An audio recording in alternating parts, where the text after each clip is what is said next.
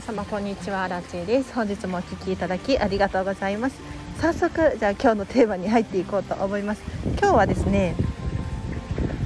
お子様のおもちゃの具体的な減らし方っていうテーマで話をしていこうかなと思います。で、私は見習いこんまり流片付けコンサルタントなので、結構お子様のおもちゃに関する質問をね、いただくことが多いんですよ。で、本当に皆様悩まれているっていう感じですね。で、じゃあ具体的にどうやって減らしていったらいいのかっていうことを今日は話をしていこうかなと思います。で、お子様のおもちゃいかがですか？例えばそのおもちゃが増えてしまう原因、例えばおじいちゃんおばあちゃんにもらうとか、何か粗品をいただくとか、なんかいろんなもらい物が多かったりするかなって思いますね。あとはついつい買ってしまうことも多いんじゃないかなと思います。で、だからこそ捨てるのってもったいないじゃないですか。おもちゃを捨てるってできないですよね。ただ私がちょっとこれから説明する方法3種類くらいあるんですけれど、それを実践していただくとちょっと効果的かなと思いますので、ぜひ参考にしてみてください。で、まず1つ目、これは割と簡単なんですけれど、壊れているものありませんか？結構おもちゃ箱をひっくり返してみると、これ壊れてるとか、これ使えなくなってるとか意外とあるんですよね。ただ壊れているにもかかわらず取っといていたりとかしがちなんです。なのでまずはこういった壊れたものとか、あとは使わなくなったものとか使えなくなったものとか、そういったものを排除すると結構量が減るんじゃないかなって思いますね。例えばお人形さんの部品が足りないとか、電源入れてみたけれど動かないとか、そういう現象が起こっている可能性があるので、まずはそこをチェックしてみるっていうのがポイント1つ目です。で、続いてポイント2つ目なんですけれど、お子様の本当の心地よさ、ニーズに合っているかどうかっていうのをチェックしてみてほしいなと思います。意外と人からもらったものだったりとか、高くて値段がするものだったりすると手放しにくかったりするじゃないですか。で、それもすごくよくわかるんですけれど、お子様自体が求めていなかったりとか興味がないことを無理やり押し付けても、それはもったいないな、それこそもったいないと思うんですね。お子様が興味関心を示すものを与えてあげた方が、どんどんクリエイティブになっていったりとか、発想ができたりとか、面白いアイデアが浮かんだりとか、成長することができると思うんですね。なのでやっぱりついついね、親目線でこれは買ったからとかもらったからって考えてしまうんですけれど、果たして本当にお子様が使いたくって欲しいものであるかどうか、お子様の幸せみたいな、ハッピーっていうのを考えると、もしかしたらおもちゃを減らせるかもしれないです。で、ポイント最後3つ目なんですけれど、これはですね、捨てるだけが手放す方法じゃないよっていうことで話をさせていただこうと思います。で、もちろんこれもうご存知の方多いと思うんですけれど、リサイクルショップに出したりとか、フリマアプリで売ったりとかもできますよね。あとはお友達にあげたりとか、お友達と交換したりとかもできます。あと今寄付をできるサービスとかもあるので、通われている保育園幼稚園に寄付をしたりとか、それこそ図書館に寄付をしたりとか、あとはネットを探すと着払いにはなってしまう、元払いか、こちらで送料は負担しなければならないんですけれど、引き取ってくれるサービスなんていうのもありますので、おもちゃを必要としているところに渡すっていうのも一つの手段かなと思います。なのでちょっと今日は手短にポイント3つ、壊れていないかな、使えるのかなっていうことと、あとは本当にお子様が欲しがっているものなのかっていうこと、あとは捨てるだけが手放す方法ではないよっていうことを話させていただきましたが、いかがだったでしょうか？多分心がね、ちょっとスッてするような気がするんじゃないかなって思うんですが、私はね、子供がいないので、ちょっと私自身の体験談ではないっていうことなんですけれど、少しでも参考になればいいなと思います。で、あと追加として2つちょっと科学的なね、ちょっとなんていうのかな、心理学っぽい話をさせていただいてもいいですか。まず選択肢が多いと麻痺状態になる、なんか選択のパラドックスっていうのがあるらしいんですよ。でついついこれはお子様に限らずなんですけれど、選択が多いほど人は自由であるっていうふうに思いませんか。なんかあれもできるしこれもできるしそれもできるんだけれど、あえてこれを選ぶみたいな、たくさん考えることができるからすごく自由度が高いような、そんな気がするんですけれど、本当は逆で選択肢が多いほど不幸になるなんていうデータがあったりするんですよ。でこれどういうことかっていうと、選択肢が多いと期待値が高まっちゃうんですね。例えば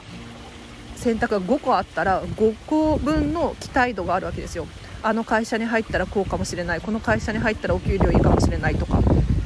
で、その期待度が高い分選択しなかったものに対して後悔したりするんですよ。あっち選んどけばよかったかなっていう。でそれが多ければ多いほど後悔が多くなっちゃうので、すごくなんか心がモヤモヤしたりするらしいんですね。であと選択肢が多いと判断するのに悩むっていうデータもあったりしますね。なんか判断するのってめちゃめちゃ難しくないですか。でこれが選択肢が多いほど面倒くさくなっちゃうっていう現象が起こるんですよ。なので意外と選択肢が少ない方が判断するのが、選択するのが楽になるっていうこともありますね。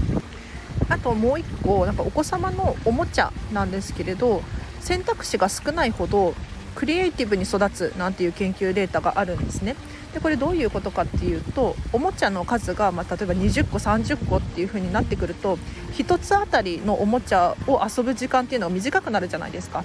そうじゃなくてもう5個しかないとかで、さらに言うと積み木みたいなシンプルなやつがよくって、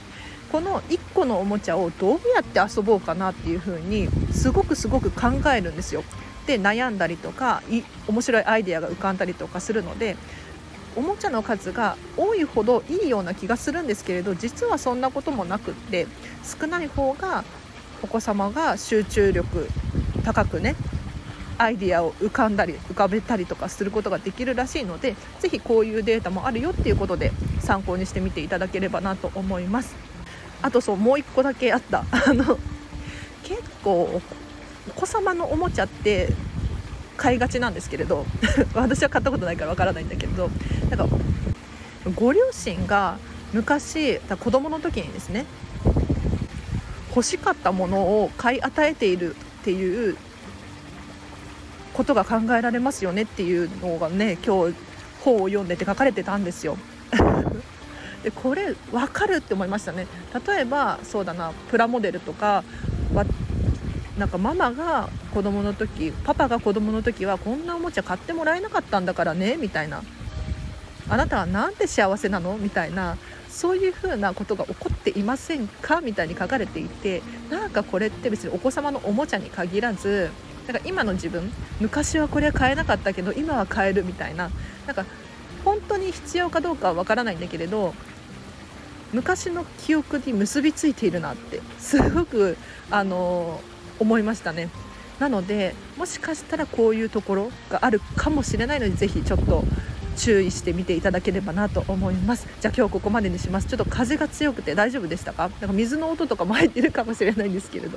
なんかめちゃめちゃいい公園を見つけて、最近ここ大好きなんですよ。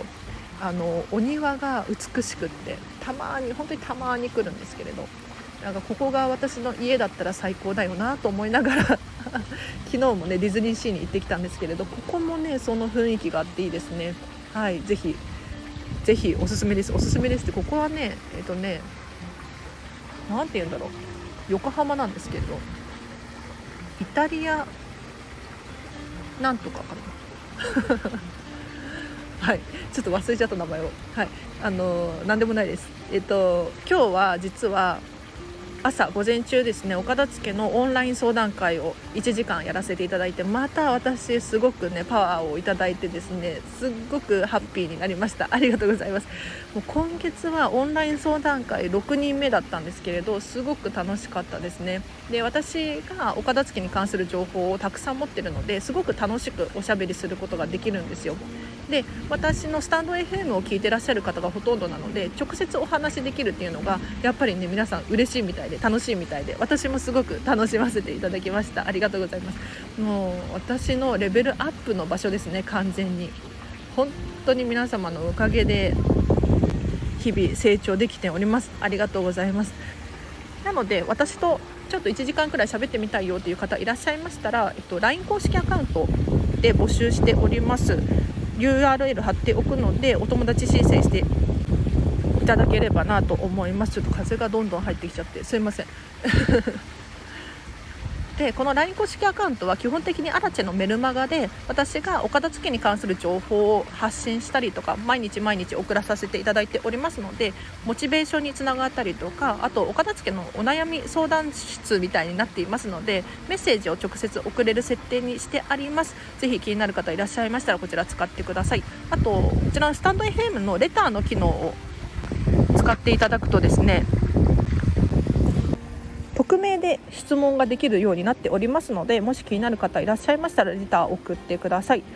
あとそうだな、インスタグラムやってます。こちらはアラチェの